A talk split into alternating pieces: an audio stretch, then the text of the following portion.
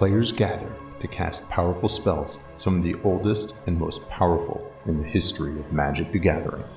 Orcish Bowmasters, Orcish Bowmasters, Orcish Bowmasters, and many others battling head to head in brutal combat, they all have one thing in common to uphold their legacy in the search for eternal glory.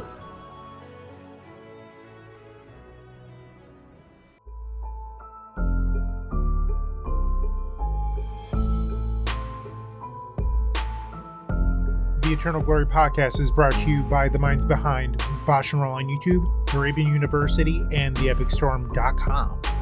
This episode is sponsored by Eminence Gaming.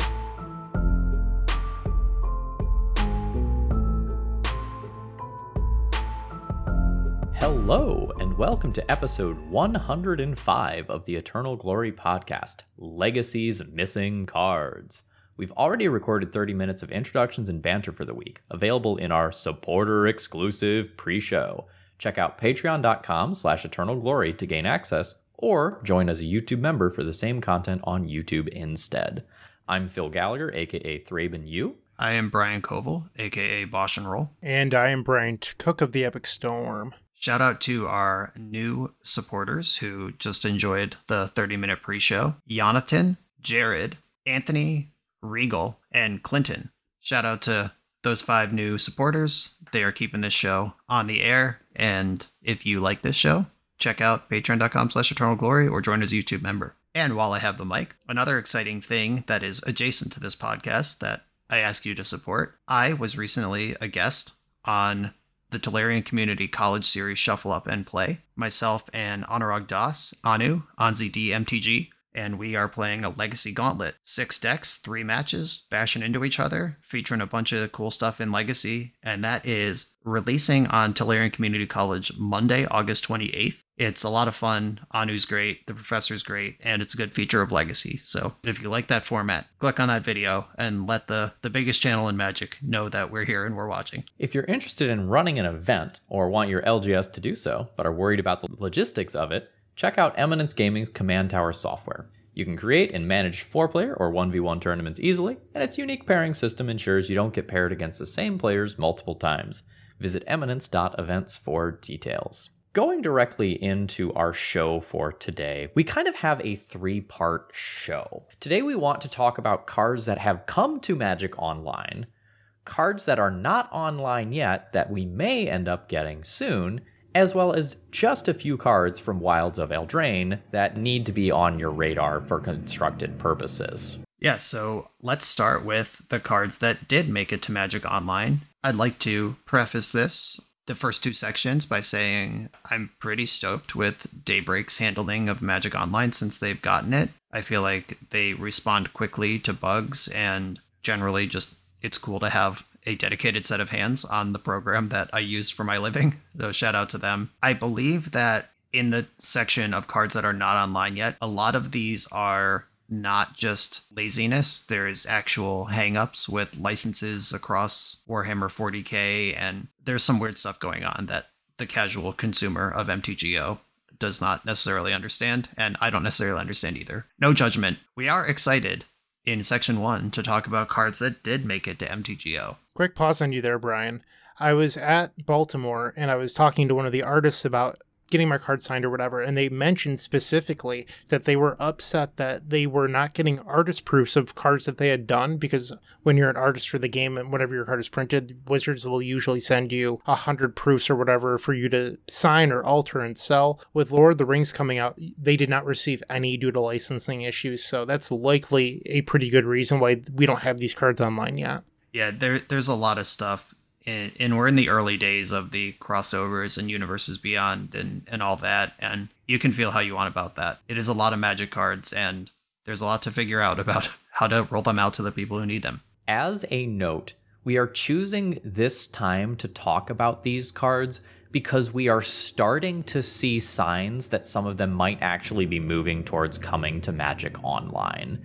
So, for example, when you go to Pithing Needle cards, you can start to see the names of these cards. The art of some of these cards are starting to work their way onto Magic Online. So steps are being taken in the right direction, and our goal for today is to prepare you for what's coming, because there's currently a large difference between Paper Legacy and Magic Online. And all of this, we get to jump off with good news. There are a couple cards that were just added to Magic Online recently that have been real cards for several years now, and we finally have access to. Less important to our general listener, but Im- very important to the CEDH community. Tivit Seller of Secrets just got printed onto Magic Online. That is a premier top three deck in the format. It's the commander of that deck and just straight up didn't exist. So MTGO players who enjoy CEDH rejoice. Along with Tivit, we got Imposter Mech, which is like a phantasmal image that's also a vehicle. It has artifact synergies and clone synergies, and that is a card that's frequently seen in Tivit decks. Big upgrades for that community there. And more relevant to our general listener,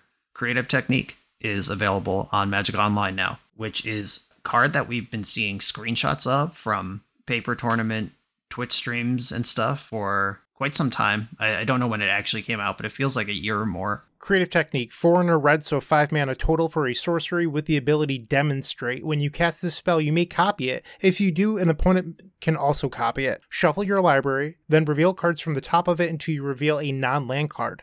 Exile that card, and then put the rest on the bottom in a random order. You may cast the exiled card without paying its mana cost, and it came out in Commander 21. So that's um, approximately 843 days, just in case anyone was keeping track at home. I certainly wasn't. If anyone wasn't uh, checking their their calendar day by day, 843 days says Phil. Creative Technique is it. It's a deck. It is not just like some little tool. It's not like an upgraded removal spell we'd like to have. This is a whole engine on its own. Basically, the way this deck works is you just get to five mana, then you fire in your creative technique, and off you go. The deck is all lands that make two mana. So, uh, Ancient Tomb, City of Traders, the good ones, and then all the invasion sack lands. Old school Storm gamers will know about those. And Depletion lands from Mercadian Masques. I call them depletion lands in my head. There are a cycle of lands that you literally put depletion counters on from Ice Age, which are the depletion lands. So I don't know what we're doing, but like the Hickory Woodlot, Sandstone Needle, Saprazzan Skerry, that cycle from Mercadian Masques that also kind of deplete. So uh, those ones, that's the entire mana base. And hopefully on turn three, you put a creative technique on the stack or a six mana cascade spell that can only cascade into creative technique and then you just fire creative techniques off and hit higher and higher cost cascade spells that cascade eventually down into another creative technique and loopty poopty whoopty eventually there is an Emrakul with haste in play and then the game ends it's kind of wild to watch all three of us have released it on our channel if you want to see it in action and it's a whole deck just by itself that now exists that did not exist three weeks ago So, Bryant, I'm going to fire a question your way. Why would someone want to play this deck? What is the appeal of this deck versus any other combo deck in the format? Well, it's inherently good against counterspells. You would need at least two counterspells to stop it, like most Cascade decks. Will Will you take one step slower and explain like why do you need multiple counterspells to stop this? Sure. Well, the demonstrate ability puts two copies of the spell in the stack, so if you only have a single counter spell, there will still be one creative technique still on the stack. With that copy, you will find another cascade creature that will then find a creative technique that will put two more copies on the stack. So then it starts to just build and build and build and build. So if you don't have two counter spells out of the gate, you're in trouble. But like most Cascade decks, it is stopped by Teferi Time Raveler. That is the biggest obstacle for this card in the format. That said, decks that play Creative Technique do have four main deck copies of Otawara Soaring City, so there is some way to combat it. Pretty uh, good combo when you need at least two counterspells to stop it, in my opinion. Yeah, the whole cascade business and the fact that all cascade spells have to lead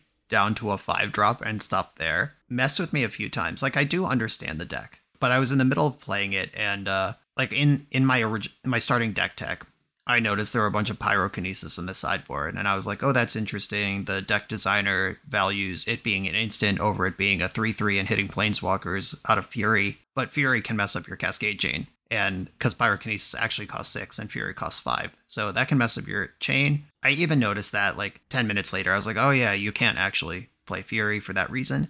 And then at the end of the league, I was like, this deck could function with Blood Moon in play. Our payoff spells are all red. Like, why don't we just put Blood Moon in for these tough matchups? And and it was just because you cascade into it, idiot.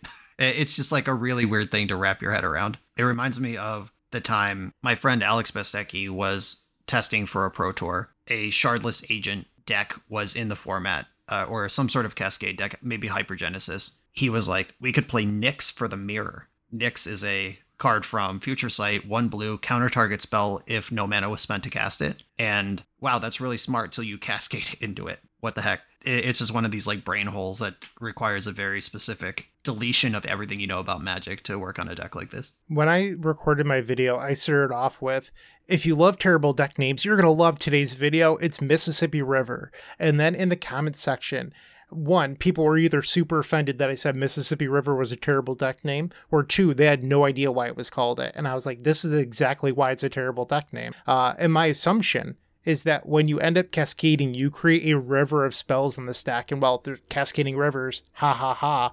But like by the time I was done putting Emrakul on the stack in a lot of my games, I was at like Storm 27, 26. Like you cast a lot of spells in this stack. Yeah, and I think this is where I want to talk about some of the strategy of playing the deck. Something you need to be aware of is if you already are convinced that you've won the game, stop demonstrating stop giving your opponent the chance to flip something into play that can beat you. So, for example, I was playing against this deck and I was fully dead, and they kept demonstrating. And then I flipped a Lavinia into play. They conceded after that happened.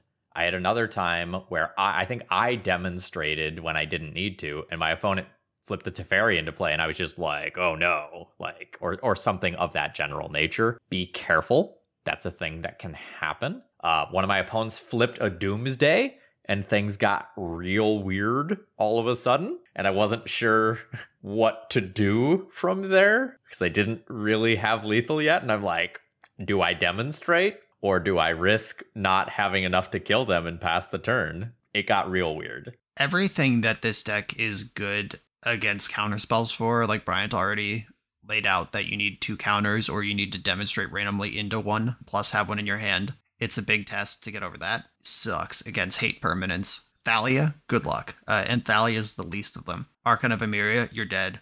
Ethersworn Canonist, you're dead.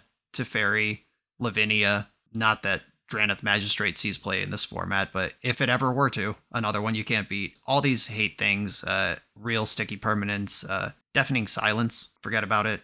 Uh, so just it, it is soft to a lot of stuff. I've said this on the pod for years now. You don't beat combo decks with counter spells anyway.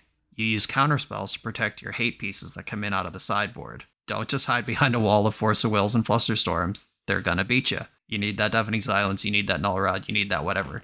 And Bryant is writhing in his chair, nodding begrudgingly that I'm right, but hating it. Uh, basically, the way that decks should be approaching combo anyway this deck really forces you to fully embrace. Once again, this deck does have four copies of main deck Otawara Soaring City. The list that I played had two Boseijus as well. You could increase that number. And the specific list that I was playing had three Mirror Shell Crabs in the sideboard because you can counter spell hate pieces with it because all your lands make two. You'll have two lands in play sometimes. So it might be like a Saprazzan Skerry and a Crystal Vein or whatever. You can mana leak that turn three Teferi. However, if you're me, that just means that you cascade into them at the most inopportune times and throw your 5-0 match. So there's risk involved into boarding in these cards as well because sometimes they'll make you fizzle. So let's talk about the sideboard plan for this deck. This deck runs three or four copies of Throes of Chaos and Tibalt's Trickery to counter them. So Throes of Chaos is three colorless and a red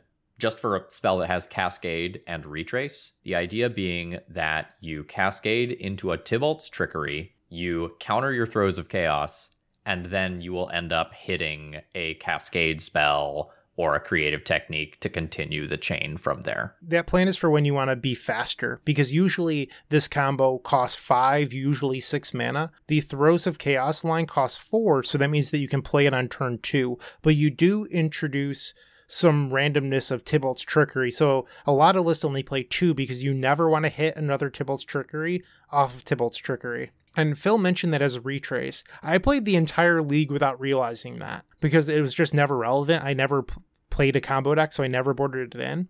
But I faced this deck recently and I was like, okay, I'm going to discard their throws and then they have nothing to do. I'll untap and win. No, they just retraced it and then I died. And I was just like, how did I not realize this?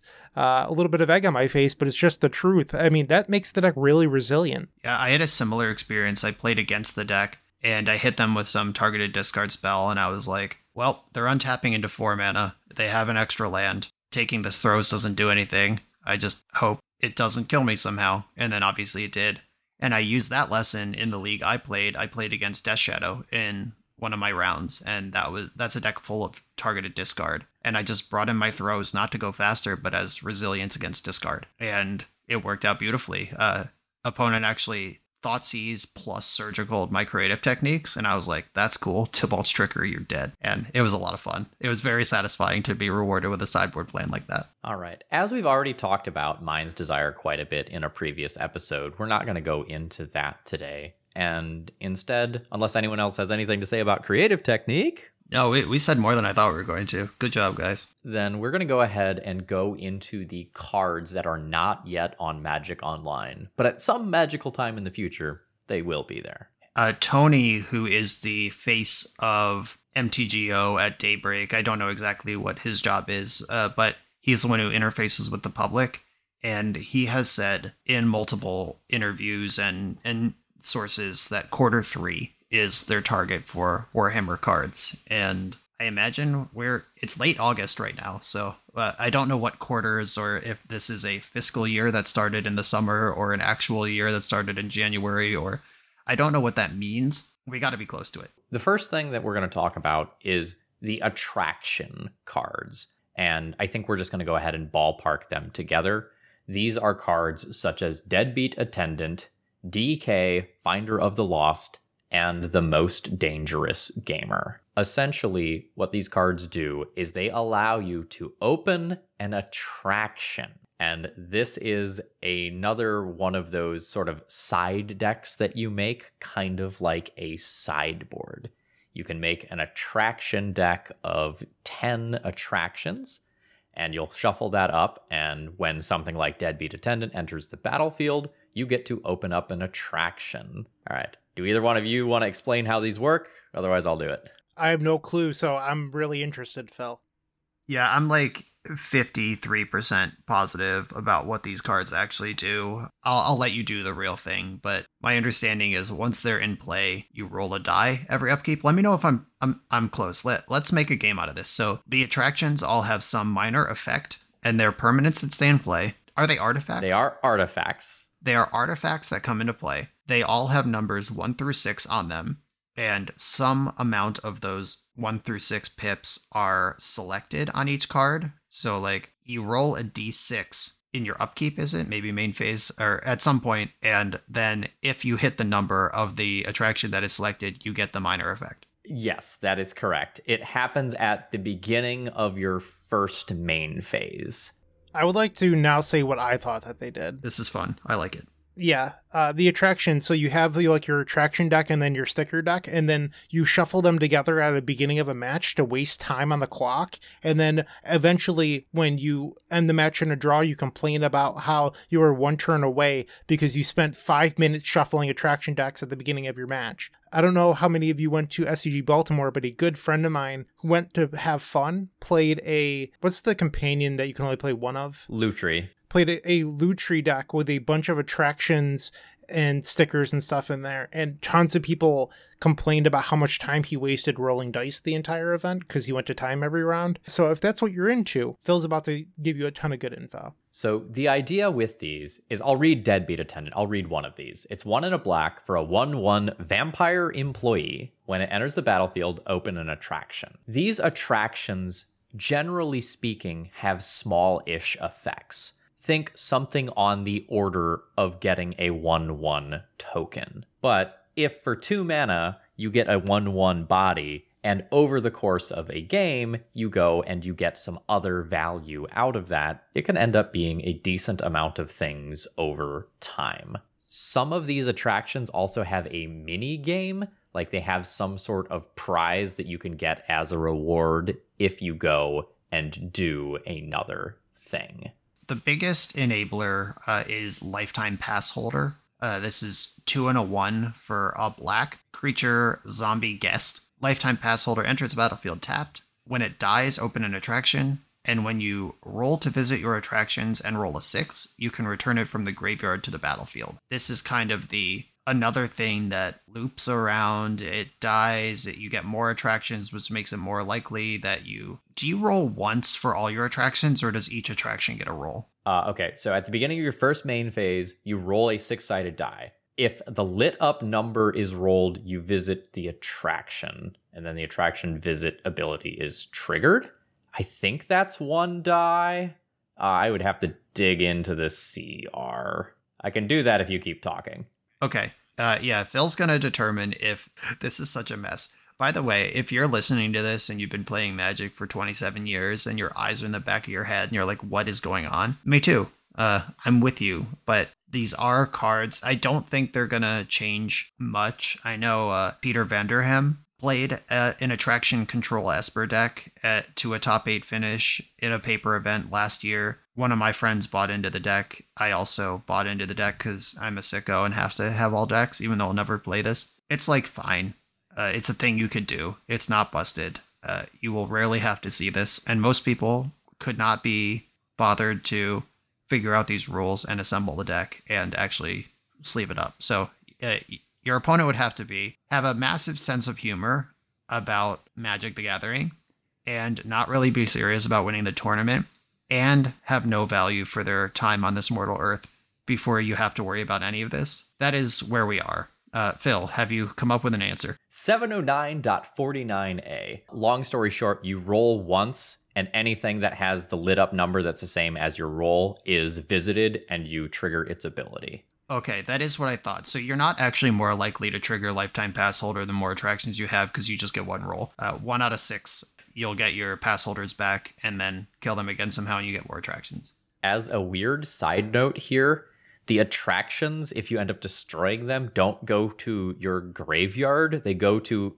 their own individual zone called the junkyard. That is its own graveyard, like contraptions had a scrapyard. I am boiling with rage right now. Can we talk about a real card? One quick note before we leave attractions. My friend that played a bunch of these cards was livid that Meltdown happened to be good against his deck because 8cast was big at Baltimore and people were on Meltdown, blew up all of his attractions. He's like, I spent so much time getting all these into play. Uh, so you can destroy them and make your opponent have no fun for trying to ruin your event. They are artifact permanents with no mana cost. Is that correct? Uh, I believe that is correct. Right. So if you Hurkyl's Recall them, they're just, they just like eventually go to discard and dump them because you can't actually play a card without a mana cost. It, it seems like there's a bunch of stupid stuff here, and it's a fragile engine, and it's barely worth assembling. So don't worry, everyone.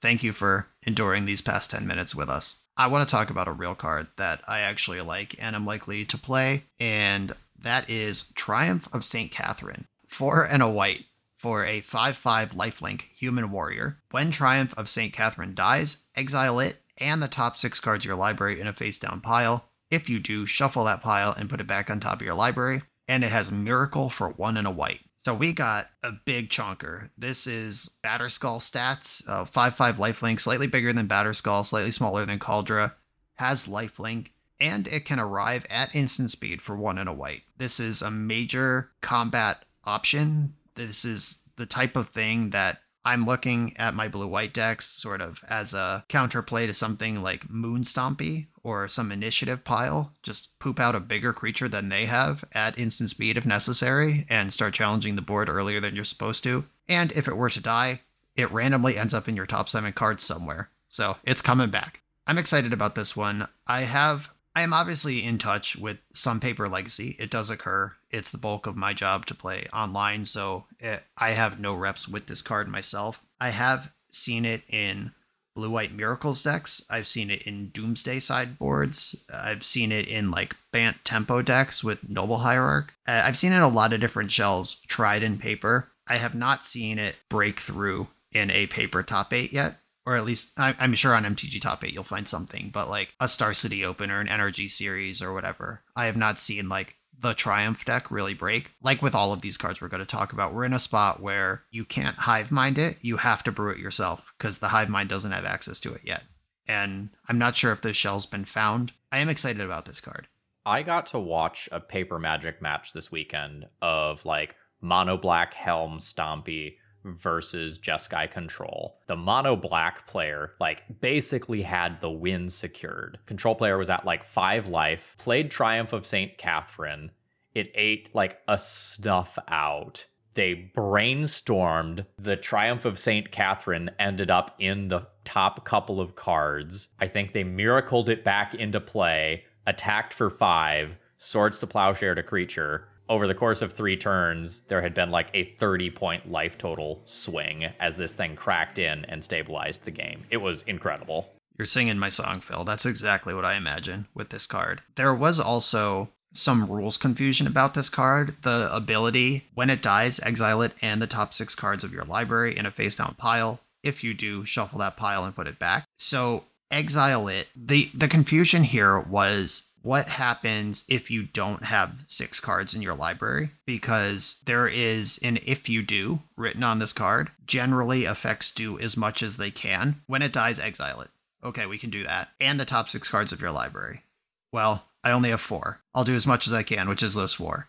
And then if you do, which I didn't because I didn't meet the criteria, shuffle that pile and put it back. Like, do you just exile your whole library? And this came up specifically in context of like doomsday piles that involve Triumph of St. Catherine. Matt Tabak, who is the Wizards of the Coast, uh, or he was the rules manager. I don't know exactly what his position is, but he is in charge of rules.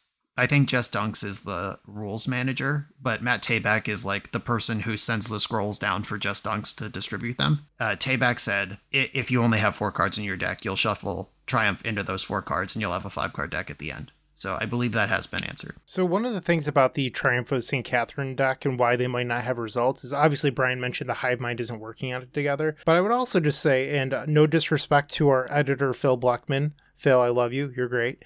But the Miracle Shell hasn't been competitive in a while, so there might just not be as many people working on it or playing it all together, even though Miracles did receive a new tool. It might just be tough to keep up in the Grixis Delver Death Shadow metagame. More than that, I worry that Forth Eorlingas has sort of supplanted it, and we might end up in this situation where, like, we missed the window where it was absolutely incredible, and now it's just an okay option. Yeah, Forth Eorlingas has replaced a lot of win cons in any deck that could cast it. That is a Boros card, and Triumph of St. Catherine is just a white card. There are decks that are white that are not red and don't want to be red, so Hope is still alive. In Doomsday piles and stuff, uh, we're not going to see Forth Eorlingas anytime soon, but we might see Triumph. It's out there. Let's move on to another card that is 100% to change Legacy. Phil, I know you want to do this. Let it rip. Yeah, I want to talk about this one because this one actually cost me a, a round in the Legacy event I played over the weekend. Uh, this is Chaos Defiler. Three colorless, a black and a red, for a 5 4 artifact creature demon construct. It has trample, and when Chaos Defiler enters, enters the battlefield or dies, for each opponent, choose a non land permanent that player controls, destroy one of them chosen at random. So you only have one opponent, so this essentially reads like destroy target non land permanent when it ETBs or dies. I was playing against Black Red Painter, which is the obvious home for this card because welding it in and out of play is absolutely disgusting. And I had a Caves of Chaos Adventurer with Forge on it. My opponent was facing down lethal. It was outside of lightning bolt range. There was no painter in play. It wasn't getting pyroblasted. And I'm like, there's nothing that beats me here. I'm good. And that was my old heuristics talking. And my opponent tapped five mana for Chaos Defiler killed my initiative creature, like swung in with a 1 1 to take the initiative, and I was fucked. There was no way I was coming back from that. And it's just a 5 4 on top of that. It's so good. Yeah, this this card Chaos Defiler in the Rakdos Painter shell, I think is by far the biggest departure between online and paper that we have. Because like Triumph just doesn't exist, and the shells that it would go in might be build arounds, and you know there's a whole if ifs ands or buts about that. But Chaos Defiler If you're looking for a painter list on MTG Goldfish, you really have to suss out if it's a paper list or an online list or not, because Painter has been Rakdos in paper since Warhammer came out, whenever that was. Phil, do you know how many days that was off the top of your head, you psycho? So eh, it's been a long time though, and it's just stock in paper. The printing of Orcish Bowmasters into Black Red Painter that was already likely to be interested in something like that, just it just popped right in. And now we're in this space where Mono Red Painter, which was the stock online build because we didn't have Chaos Defiler and what do we need another color for, now sometimes splashes for Orcish Bowmaster too, but they don't yet have Chaos Defiler. It really is just a meaningful thing, like Phil just said. Uh, okay, there's nothing that can beat me here. Bang. Maybe that's true online, but not in paper. Here's Chaos Defiler. Welcome to Warhammer. This one is going to very quickly and immediately change how an entire popular and powerful legacy archetype changes or how it plays and for the better. I think this is there's no maybes. This card goes in that deck, full stop, and it will make it better. I think our next card actually has pretty serious legacy implications as well. Paradise Lost, it's a five mana instant, three green green for an instant. It's from Unfinity. Roll two six sided dice, return any number of cards with total mana value X or less from your graveyard to your hand, where X is the total of those results. Exile Paradise Lost. Michael Clifford of the uh, former Ant fame, now Poker Pro, decided to randomly play in a legacy 2K at Channel Fireball in California.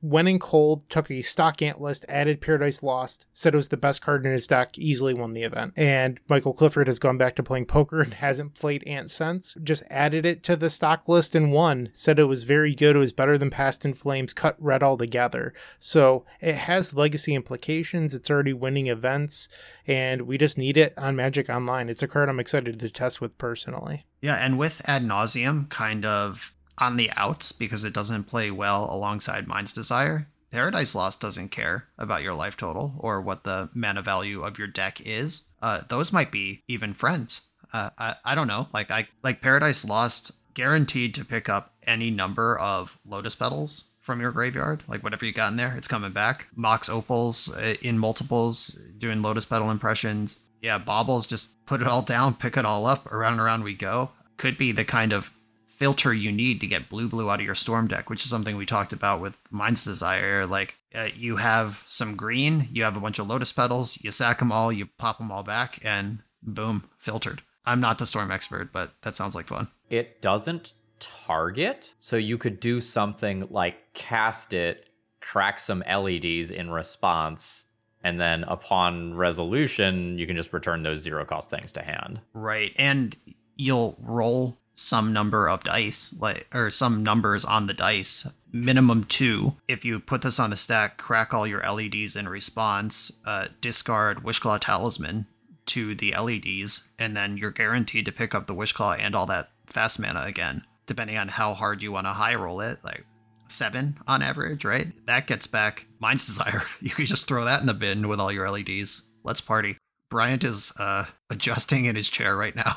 he's struggling. He's like sweating and frantically messaging the Storm Discord. Uh, yeah, th- this thing is exciting. Paradise Lost is a great payoff for the card Infernal Tutor specifically because it's a tutor effect that goes to the graveyard. Burning Wish gets exiled, Wishclaw Talisman goes to the opponent. Infernal Tutor is the natural home. It gives me ill gotten gains vibes from 2008, right? Like that's what Eh, it's the same sort of loop effect. You get back your Cabal Ritual, your Lion's Eye Diamond, your uh, Infernal Tutor, that sort of thing. Mind's Desire obviously being a six, and when your average die roll is a seven, is a little bit dicey, but it's still possible. I think Infernal Tutor and Desire don't play super well together just because it, it does stop the uncounterable nature. But I do think that Paradise Lost does play well off of Desire. So, like, I could see a deck having both. Maybe you don't have to play something like Peer into the Abyss into the future. I'm just unsure because I haven't been able to play with the card. I don't have strong opinions, and I know that I should as the Storm guy, but I just want to be able to play with it and actually get some data. I'm going to jump to our next card, which is also a combo card.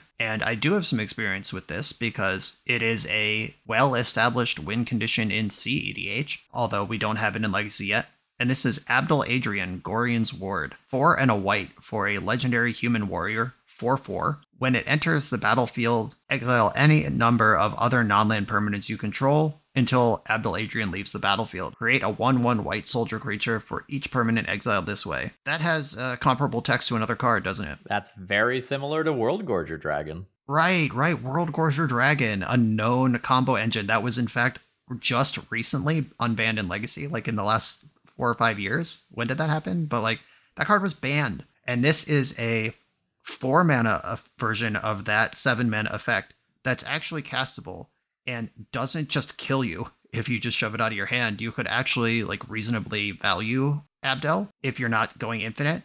And what we're talking about with infinite is Animate Dead or Necromancy, Dance of the Dead, all of those effects. Abdel comes in, he exiles the Animate Dead. You get a 1 1 for that. Abdel dies because Animate Dead's gone. Then, because Abdel's dead, Animate Dead comes back and redoes Abdel, And that's a two card infinite 1 1s. And if you have another permanent in play, that's twice infinite 1 1s. And if you have a permanent that makes mana in play, a non land permanent, just a a single Mox Opal around, infinite mana. If you have something like uh, something that enters the battlefield triggers, or something that can use infinite creatures like a Altar of Dementia, uh, Sacrifice uh, Phyrexian Altar, or Goblin Bombardment, or y- you see where this is going. It, it's hard to lose a game where you've made infinite one ones. This is a very tight, lower to the ground Worldgorger Dragon in like colors that you might actually want to play four and a white is very different than four red, red, red. Brian, I have a, a date for you on Worldgorger Dragon being unbanned. Very January twenty eighth, twenty fifteen, and the same band announcement, Treasure Cruise was banned, and they banned Dig Through Time Cruise and Birthing Pod in Modern. They unbanned Golgari Grave Troll. Remember that five minutes in Modern?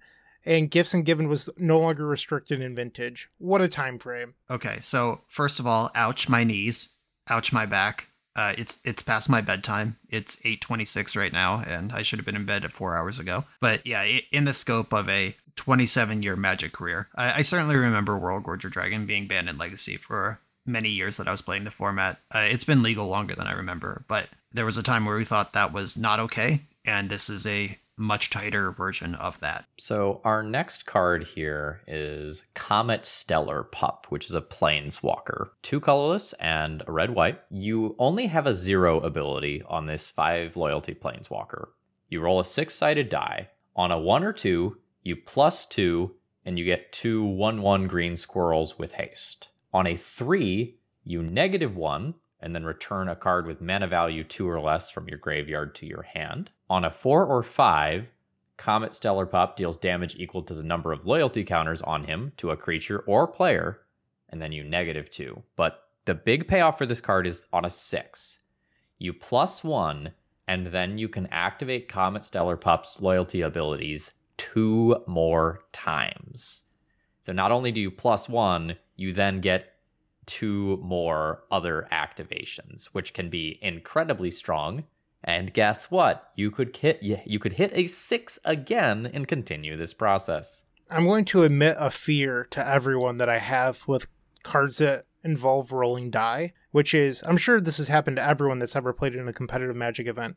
You go up, you're like high roll, whatever, your opponent agrees, you roll your dice, you give yours a good shake, and then the person across the table just picks them up and gives them a half rotation and drops them down. They're like, oh, I rolled a six, I'll be on the play. That's like the exact thing I think of whenever I see cards that involve die rolling, and it just makes me terrified at a competitive level. Uh, that said, I did see this card see quite a bit of play at SCG Baltimore, and it was pretty good for the people playing it. Yeah, I talked to Will Pulliam, I believe, was the one who ID'd himself into ninth by accident. Uh, he was playing Jeskai Control, with comets. I've spoken to people who I trust in their opinion on Magic. I have zero games with Comet myself. There was one tournament that I would have played it in paper. I just forgot it exists and already showed up to the event, so I missed my boat. I've talked to people who I trust. This is really fascinating because there are those in the camp of this card is nutso and worth inclusion, and those in the camp of I would play anything else if I resubmitted my deck.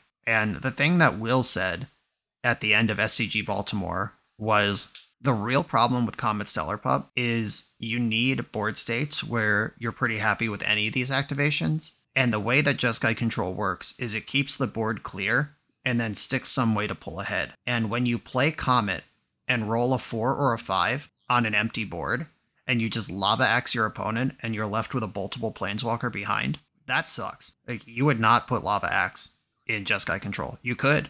The card's legal. Legal in legacy, believe it or not, lava axe. There's even some sweet portal printings if you want cool art. You just don't include that in your deck for obvious reasons. Four mana, deal five to my opponent. Just not what any legacy control deck is looking for. That is one third of the possible outcomes when you do all the work to stick your planeswalker on an empty board in Jeskai control. And in that spot, the thing that Comet has going for it over something like Jace is it is not pyroblastable and generally not boltable. But one third of the time, you're going to lava axe your opponent and then get your comet bolted. It's probably worse than Jace in that world. Like Phil mentioned with Triumph of St. Katherine maybe being replaced by Forth Eorlingas, I think the One Ring has largely replaced all of these four mana engines in all decks. Any deck that I would have considered Jace or Comet for in the past, I'm now kind of like, yeah, I'll just play the One Ring it's not even a decision. Like it's just like actively right to play the one ring. It's not like, oh well maybe I could play three one rings in a Jace. Like that's just wrong. If you're a deck with three null rods in your sideboard, maybe you you split them and have some planeswalkers in that slot. Three null rods, by the way. That that's my fantasy.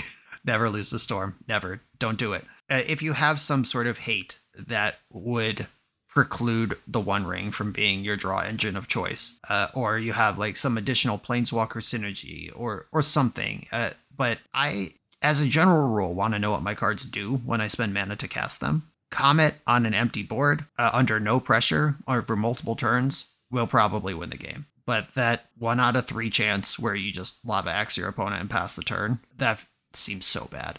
So the next card on our list is Harper Recruiter, which is two colorless and a white for a 3 1 human warrior with flying. When it attacks, look at the top four cards of your library.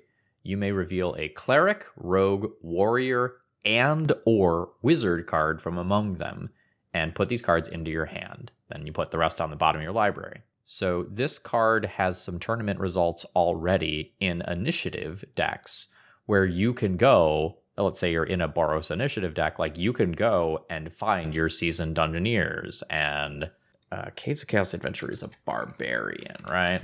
Human barbarian. So it used to be that you could find White Plume Adventurer off of this as well, but uh, not so much anymore. And Good note riddance. that this thing itself is a warrior, so you kind of get that like ripple effect where like you can use this one to find another one and then you know, kind of continue those chains. This is an interesting source of card advantage that also has evasion. Orcish Bowmasters kind of got printed. And so we might have missed the window where this one is super good on Magic Online, unfortunately. Phil, I would actually say that it missed the the bar for another reason that we've already said for a number of other cards. Boros Initiative plays Forth Eorlingas. Guess what? Uh, it goes directly into that deck, and I think the card advantage aspect is also contained by Forth Eorlingas and as pseudo invasion with just mass trample on all of my haste creatures. Like, I think this card just was knocked down by Forth Eorlingas and not necessarily Orcish Bowmasters. Like, don't get me wrong, Bowmasters also wrecks this card. Banning the Cleric out of the initiative deck and then also just Forth Eorlingas being in these piles. Uh, tough beats. Another one may have come and gone let's go back to creative technique for a minute because there's actually, I would go so far as to call it a key card in the deck that actually isn't on Magic Online yet. It's Let the Galaxy Burn. This is five colorless, a red, and X with Cascade. It's a sorcery. Let the Galaxy Burn deals X plus 2 damage to each creature that didn't enter the battlefield this turn. So, specifically within the shell of Legacy, this is a cascade card that can cascade into your creative techniques while also serving as a board wipe for smaller creatures, you know, your Thalias, your Aethersworn Canonists, and things like that. And if you happen to have extra mana, because I don't know, your deck has 30 Sol lands in it, you can funnel X to be a relatively large number to wipe respectable sized creatures off the board as well earlier when we were talking about creative technique, Brian specifically mentioned Thalia, Canonist as problems. The answer exists, it's just not on Magic Online. That said, well, the way that Cascade works is you would cast let the light, let the galaxy burn, you would cascade, and then you would probably choose to not cast or attempt to cast the cascade spell or else it just gets exiled because you can only cast one spell per turn. Uh, it would initially answer those threats, and then on the following turn, you could come back with your creative technique or your cascade spell, whatever. Yeah, and I also noticed when I was playing the deck that it is going into a bunch of different colors to get a critical mass of sixes with Cascade. There's like a Sakashima's protege, and there's Sweet Gum Recluse. So those are blue blue and green green cards in your deck that could be pretty close to mono red with Let the Galaxy Burn in the mix instead. The next up is a card without a true name. It is the It has a name. Guacamole Goblin? It's Mind Goblin. Sticker Goblin, Mind Goblin, whatever you want to call it. The official Magic the Gathering name is five underscores Goblin. And I don't know why it's five, but it is. Yeah, good good luck looking it up on Scryfall if you don't know that. Okay. This one's a bit complicated. It's two colorless and a red for a 2 2 Goblin Guest. When this creature enters the battlefield, you may put a name sticker on it. Add red for each unique vowel on that sticker. So, sort of like you have a deck for attractions, you can also have a deck for stickers. And what's going on with this card is that you can produce a deck of stickers that means that this goblin ends up being a relatively respectable ramp card. Do either of you remember like the exact average mana that it produces? I don't know the average. The worst it can do is four, so it's always a ritual, and the best it can do is six, so you can straight double up. Mike Noble, when this card was spoiled, did the math, and according to his numbers that he shared with me, it was never worse than Seething Song, but had the possibility of being better. And I've been dying to play with this card, and Pauper specifically, because in Pauper, Deadly Dispute is such a powerful card, and the Storm decks are really stretching to play cards that are sort of unplayable, like Ichor Wellspring, you don't really want to spend two mana on. And this would be Deadly Dispute sacrifice fodder with a card that you would actually want the effect anyway. So I've been really itching to play this card. It's probably the card that I'm more most excited about out of Unfinity, and I'm pretty excited about Paradise Lost. As a 2 2, this is going to be recruiterable. You can find this via a Goblin Matron. You can cast this on turn one off an Ancient Tomb and a Spirit Guide or an Ancient Tomb Lotus Petal.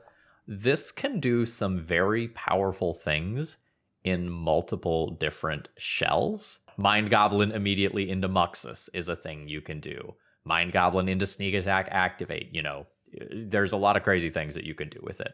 Yep, I've seen this in Goblin Food Chain chains, where you get a burst of actual red mana along with your tons of creature mana. You get four creature mana out of Food Chain plus four to six red mana. I've seen that in paper. And unlike the attractions, where I assured you that you'll barely have to deal with it, this card is actually kind of real. And the decks that want this, it is actually genuinely good at what it does. I think Pauper probably the best home for it. Like, luckily, the decks that play it in Legacy aren't very good. Food Chain Goblins is a thing. It has some results. Uh, that was my finals opponent at SCG Baltimore. It's a deck that can exist, but that player did not have stickers in there, which might have been part of the success. Mono Red Sneak Attack. It exists, but it's kind of fake. It, unless we're cutting for payoffs out of Red Stompy for a ritual that may or may not lead to a payoff. I don't know if that's Phil's area of expertise, but this one, stickers are easier to figure out than attractions. Uh, you just like pick three at the start at random from the